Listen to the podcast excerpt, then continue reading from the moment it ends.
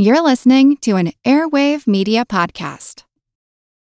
When you need mealtime inspiration, it's worth shopping Kroger, where you'll find over 30,000 mouthwatering choices that excite your inner foodie. And no matter what tasty choice you make, you'll enjoy our everyday low prices, plus extra ways to save, like digital coupons worth over $600 each week. You can also save up to $1 off per gallon at the pump with fuel points. More savings and more inspiring flavors make shopping Kroger worth it every time. Kroger, fresh for everyone. Fuel restrictions apply.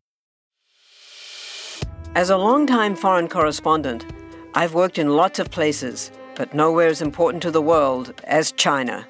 I'm Jane Perlez, former Beijing bureau chief for the New York Times. Join me on my new podcast, Face Off US versus China, where I'll take you behind the scenes in the tumultuous US China relationship. Find Face Off wherever you get your podcasts. Useless information. Hi, I'm Steve Silverman, and you're listening to a classic episode of the Useless Information Podcast. This episode, which is titled The Cardiff Giant, was first released back on October 26th of 2010. As you will hear in the intro of the story, my wife Mary Jane and I were staying in a cabin in Gilbert Lake State Park, which is about a half hour drive from Cooperstown, New York. And while most people go there to visit the National Baseball Hall of Fame, I told Mary Jane that I prefer to go to the nearby Farmers Museum to see the Cardiff Giant. It had been on my list of must see things for a very, very long time. And it was a few months after that visit that I wrote and recorded this episode. And I have to tell you, it is a great story, although it's one that I would never ever record today. It's just a little bit too well known, and I prefer to record more obscure stories. Anyway, enjoy. Welcome to the Useless Information Podcast, my collection of fascinating true stories from the flip side of history. My name is Steve Silverman, and today's story is titled The Cardiff Giant. But before we do that, let's start with today's question of the day. For today's question of the day, I thought I'd ask you a little something about notorious serial killers. Now, I know this is not a pleasant subject to discuss, but back in 1971, the Texas House of Representatives unanimously passed a resolution recognizing the work of one of these evil men. So, my question for you today is which serial killer did they commend? And my list is in alphabetical order. The first one was David Berkowitz, who's better known as the son of Sam. Was it two, Ted Bundy? Three, Jeffrey Dahmer? Four, Albert DeSalvo, aka the Boston Strangler, or five, John Wayne Gacy, aka the Killer Clown. Again, in 1971, the Texas House of Representatives unanimously passed a resolution recognizing the work of one of these serial killers. Was it one, David Berkowitz, the son of Sam, two, Ted Bundy, Bundy, excuse me, three, Jeffrey Dahmer, four, Albert DeSalvo, the Boston Strangler, or five, John Wayne Gacy, the Killer Clown? And as always, I'll leave you uh, in suspense until the end of this podcast and I'll let you know the answer. And now for today's story on the Cardiff Giant. Now, people who know me very well were you know, really surprised to find out that I took a vacation this summer. It was only the second time in 10 years that I had done so. My wife and I, we stayed in a great little cabin at Gilbert Lake State Park, which is right outside Cooperstown, New York. Now, staying in a cabin may not be considered roughing it by anyone, but I have to tell you, going a whole week without the modern conveniences of microwave ovens, televisions, cell phone reception, and so on is just something that I'm not accustomed to. While most people go to Cooperstown to visit the National Baseball Hall of Fame, my destination was very, very different. I told my wife that we had to go see the Cardiff Giant. As crazy as it sounds, this stone man has been on my list of must see before I die tourist traps for more than a decade, even before I started writing my first book. And since he's now housed at the Farmers Museum in Cooperstown, we had no choice but to pay 12 bucks to get inside. And there he was, in all his rock solid gypsum glory. There was a Cardiff Giant located right inside the museum entrance. So we just, you know, snapped some pictures, turned around, and left. Well, not really. Uh, we were pleasantly surprised by the rest of the Farms Museum, uh, and we spent a few hours there and really wish we had more time, but our schedules uh, just didn't allow for it. So now that I've told you about the museum and given you, you know, a two thumbs up review, let me tell you all about the Cardiff Giant. Now, if you don't know the story of the Cardiff Giant, let me begin by stating that he is considered one of the greatest hoaxes ever pulled, and let's just get that detail out of the way.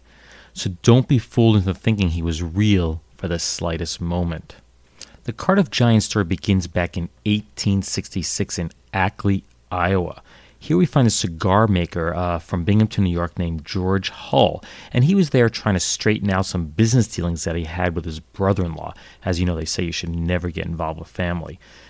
At some point during his visit, he got into a debate with a guy named Reverend Turk, who was a visiting Methodist revivalist. And the two men were, you know, they were at great odds with each other. Turk was discussing that Genesis 6 4 made reference to there were giants in the earth in those days. Hull, who was the complete opposite, he was an atheist, was in total disagreement and felt that the statement was not intended for literal interpretation. And that's when the flash of inspiration struck Hull. Why not create a stone giant and try to pass it off as a petrified man, he thought.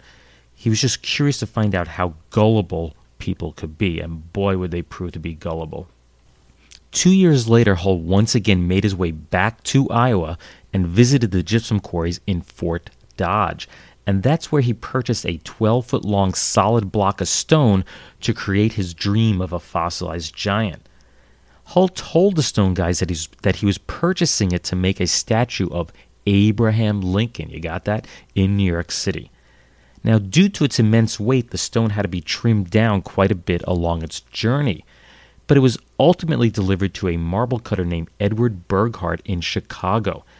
And Burghardt, who didn't know the intended purpose of the statue, worked with two assistants for a few days each week to carve the statue between July and September of 1868. This monster of a man was supposedly modeled after Hull himself, you know, complete with his hair and his beard. But once Hull learned that hair wasn't fossilized, he decided to have it chipped off. Of course, this fossil looked brand new, so they needed to age it a bit. And what they did is they first took a wet sponge uh, with sand in it and rubbed it all over the soft gypsum. But that really didn't do enough, so they then took a large number of darning needles and inserted them into a block of wood and hammered that contraption all over the statue to simulate the pores of human skin. Now, to really make it look authentic, the giant was washed in ink and acid to make it look really, really old. Then came the real trick. You see, fossils should be buried in the ground and then discovered by someone, so Hull needed to do the same. What he did is he arranged for the giant to be shipped across the country to his brother in law Stub Newell's farm near Cardiff, New York, hence the title The Cardiff Giant. Now, Cardiff, New York is about 10 miles south of Syracuse. Concealed in a large wooden box, the carving was secretly buried on a dark night and left to age for about a year. Then, on October 16, 1869, Newell arranged for two handymen that he hired to dig a well behind his barn. Now, Newell used a divining stick to show them exactly where to dig the well, and then he left for an appointment in Syracuse. At a depth of about three feet, the men miraculously hit something solid. By the time Newell had returned, a small crowd had gathered around their incredible discovery. Everything was going just as the men had planned. Newell quickly had a tent erected over the fossilized man, and they started charging visitors 50 cents to get a look at the sleeping giant. 50 cents would get you a 15 minute viewing of him, and then, of course, the tent was cleared out and a new group would be admitted. Of course, news spread quickly uh, around the region, and people came from all around to see the Cardiff Giant. On one Sunday alone, 2,600 people paid admission. Now, think about it. This is quite the excitement for a town with a population of about 200 people at the time. The Cardiff Giant really was a giant in every way, uh, if you know what I mean. So, an improvised fig leaf was made to cover his private parts. Now, while I didn't pull out a ruler when I was there, no, it's not to measure that, uh, he is said to be about 10 feet tall and weigh about 3,000 pounds. Almost immediately, debates started as to what the Cardiff giant really was. On one side were scientists like James Hall, the famed New York State geologist, and John Boynton, who both concluded that he was not a fossil, but possibly an antiquated statue from another time. These people became known as the statuists, and their opinions were based mostly on the fact that there had been no evidence at the time of the preservation of flesh in fossils. As most uh, people know today, only the hard parts like bones are preserved. On the flip side of the issue were the petrifactionists, typically amateur scientists that believed that the skin had been petrified and then turned to stone, which is what petrification is. Uh, they dismissed the idea that the skin could not be preserved and argued that the giant lacked the pedestal or base that all other statues are known to have. The press, which had been benefiting from this increased circulation that the Cardiff Giant created, clearly went out of their way to side with these petrifactionists. While few people had the scientific education needed to determine whether the Cardiff Giant was authentic or not, the completion of the Erie Canal in 1825 had sparked a great interest in fossils in general, and the Cardiff Giant was no exception. It just seemed like interest in the giant was growing exponentially after this discovery, and you couldn't keep the crowds away. So on October 23, 1869, a week after Newell's shocking discovery, he sold three quarter interest in the Cardiff Giant to a group of investors for $30,000. Now, having already made $12,000 from the exhibit, they lifted the giant from the ground on November 5th and shipped him off to Syracuse to be seen by an even larger audience and, of course, even more cash. Not only was the giant a cash cow for the promoters, the attraction was also a real bonus to the city of Syracuse. The New York Central Railroad arranged for a 10 minute stop right across the street so passengers could make a quick visit. This also meant that the tourists stayed in Syracuse hotels, ate their meals, purchased souvenirs, shopped in their stores, and you know so on. Newspaper sales skyrocketed as the readers eagerly awaited news stories on the Cardiff Giant each day. And if new information wasn't available, they simply made it up. For example, the New York Herald did an expose based on the deathbed confession of a Syracuse teamster. He revealed that the giant was carved by a Canadian stonecutter in order to, and this is a quote, to rival the fame of Michael Angelo. And that's the end of the quote.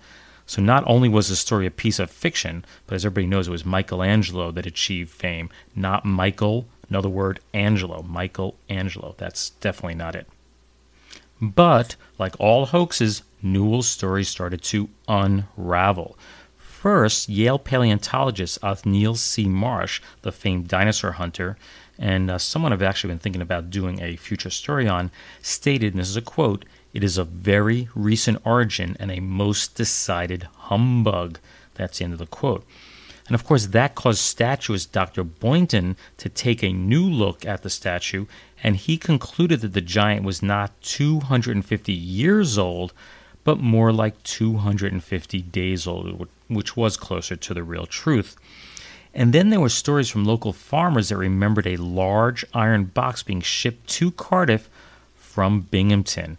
And then Finally, there was a damaging, rep- damaging report that Newell had gone to the Onondaga County Bank to have a very, very large draft made in the name of one George Hull. That was the guy that came up with the idea originally. The cat was out of the bag, so to speak. Hull admitted in early December that the whole thing was a hoax. And that group of investors, the ones that had purchased a 75% stake in the attraction, they attempted to quench these rumors and Hull's admission by producing a set of affidavits from experts proving that the iron box could not have contained such a giant. Finally, on February 18, 1870, the two assistant stonecutters that helped carve the giant in the first place confessed to their role in the hoax. Now, you would think that would have been the end of the Cardiff Giant, but in fact, it wasn't. The curiosity factor was still there, and people came from all around to see the Stone Man. He then went on tour around the northeastern U.S. and generally continued to pull in large crowds. One noted time that he didn't was in New York City. There, the Cardiff Giant was in competition with himself. Uh, well, sort of. You see, P.T. Barnum wanted the giant and had offered that group of investors a very large chunk of change, reported to be in the fifty to sixty thousand dollar range, but his offer was turned down. Since he couldn't get his hands on the real Cardiff giant, he decided to have one carved for himself. And Barnum's giant far outsold the, gi- the you know the original or real giant in ticket sales. Basically, Barnum was showing the fake of the fake, and people ate it up. Of course, the real owners filed a lawsuit against Barnum, but the judge refused to hear the case unless they could prove that the original was genuine, which was impossible to do. Like all sensational stories, people's attention eventually turned elsewhere and things started to die down. Uh, by the turn of the century, the Cardiff Giant was sitting in long term storage in a Fitchburg, Massachusetts barn. In 1913, he was purchased and then taken back to his place of birth and appeared in various state fairs in Iowa. Then he was purchased by publisher Gardner Cowles to become a conversation piece in his Des Moines, Iowa rumpus room. Now, there's a term you don't hear much anymore. And finally, the New York State Historical Association purchased the giant from Cowles in 1947, and it has been on exhibit at the Farmers Museum in Cooperstown since May 19, 1948. A year later, a $100,000 lawsuit was filed against the Farmers Museum by then 38 year old actor Michael Fitzmaurice of New York City. He claimed that he was the great grandson of Wesley L. Jukes, who purportedly had carved the Cardiff giant and loaned it to P.T. Barnum. Fitzmaurice demanded the return of the giant to his family. And of course, his lawsuit went nowhere since the giant on display at the Farmers Museum was not the same one that Barnum had arranged to have carved. Now, if you can't get to Cooperstown to see the original Cardiff Giant, Barnum's version is on display at Marvin's Marvelous Mechanical Museum in Farmington Hills, Michigan. And if you can't get to that either, there's a full size replica that was cast from the original giant at Circus World in Baraboo, Wisconsin. Useless, useful, I'll leave that for you to decide. Hey, it's Kaley Cuoco for Priceline. Ready to go to your happy place for a happy price? Well, why didn't you say so? Just download the Priceline app right now and save up to 60% on hotels. So, whether it's Cousin Kevin's Kazoo concert in Kansas City, go Kevin, or Becky's Bachelorette Bash in Bermuda, you never have to miss a trip ever again. So, download the Priceline app today. Your savings are waiting. Go to your happy place for a happy price. Go to your happy price, Priceline. For the ones who work hard to ensure their crew can always go the extra mile, and the ones who get in early so everyone can go home on time, there's Grainger, offering professional grade supplies backed by product experts so you can quickly and easily find what you need. Plus, you can count on access to a committed team ready to go the extra mile for you. Call, clickgrainger.com, or just stop by. Grainger, for the ones who get it done.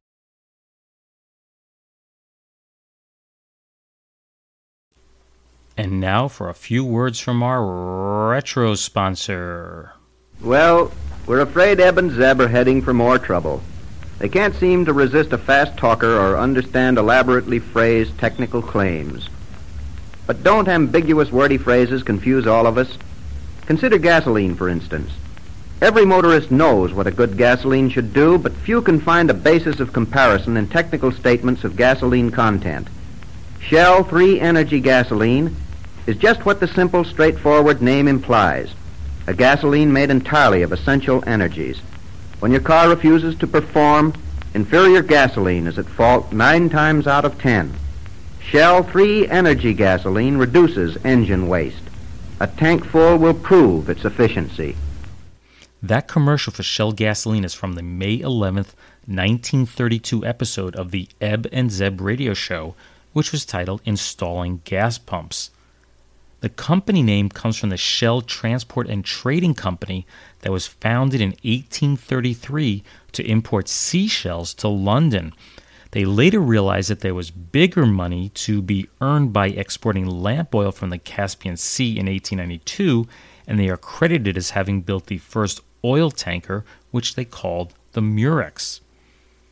Shell Oil itself was founded as the Royal Dutch Shell Group in February of 1907.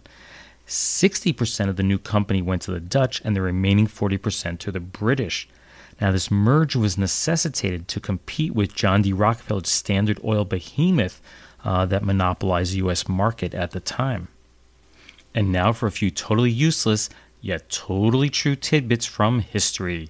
It's time for what I like to call News of the Weird Past. Our first tidbit is dated June 11, 1941, which reported that a 40 foot by 50 foot five story old brick building suddenly collapsed in Kansas City. Well, it turns out that the building was filled with, get this, 30,000 bushels of popping corn that just started to spontaneously combust. And of course, it expanded and expanded and expanded. Well, you get the idea. So powerful was the force produced that two railroad boxcars were overturned. Our next tidbit dates back to August 11, 1959. It's reported that 67 year old Florence Hill of Denver, Colorado, was awoken by the sound of her dog Boots growling. Uh, she turned on the light and saw a two inch mouse jumping near her bed. So she opened her mouth to scream, and that was a big mistake because the mouse jumped in and wriggled its way right down her throat. Needless to say, that was the end of the mouse. Her friends convinced her to go to the hospital the next day, and she was released 12 hours later. That really is a true story. Our last little tidbit is dated March 9th, 1987, which reported that WTAJ TV news anchor Brandon Brooks of Altoona, Pennsylvania, did a segment on protective devices you could use to protect your home from thieves but he made the mistake of using his own home to film. And you can guess what's going to happen here. One week later, the thieves broke into his home and stole his television, VCR, furniture, and some other items. Now, it didn't matter that Brooks had installed the double locks and the other devices he recommended uh, in the segment uh, on his windows and doors. The thieves simply smashed the window to get in. And now for the answer to today's question of the day and I had asked which serial killer received commendation by the Texas House of Representatives in April of 1971. And the answer was choice number four, Albert DeSalvo, who is better known as the Boston Strangler. DeSalvo had admitted to the strangling deaths of 13 Boston women between 1962 and 1964 the Texas House passed a resolution that commended DeSalvo for, and this is a quote, his dedication and devotion to his work in population control. That's the end of that quote. They also commended, commended him for, and there's another quote, unselfishly serving his country, his state, and his community. That's the end of that quote. And also that he has been, quote, officially recognized by the state of Massachusetts for his noted activities and unconventional techniques involving population control and applied psychology. That's the end of that quote.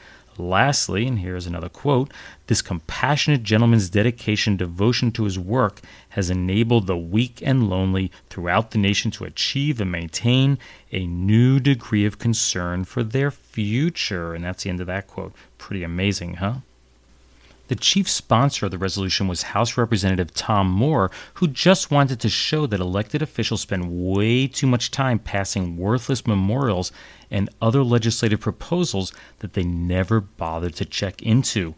Uh, and we've all seen it on the news. You know, they have giant stacks of paper sitting there that you are sure that they never read.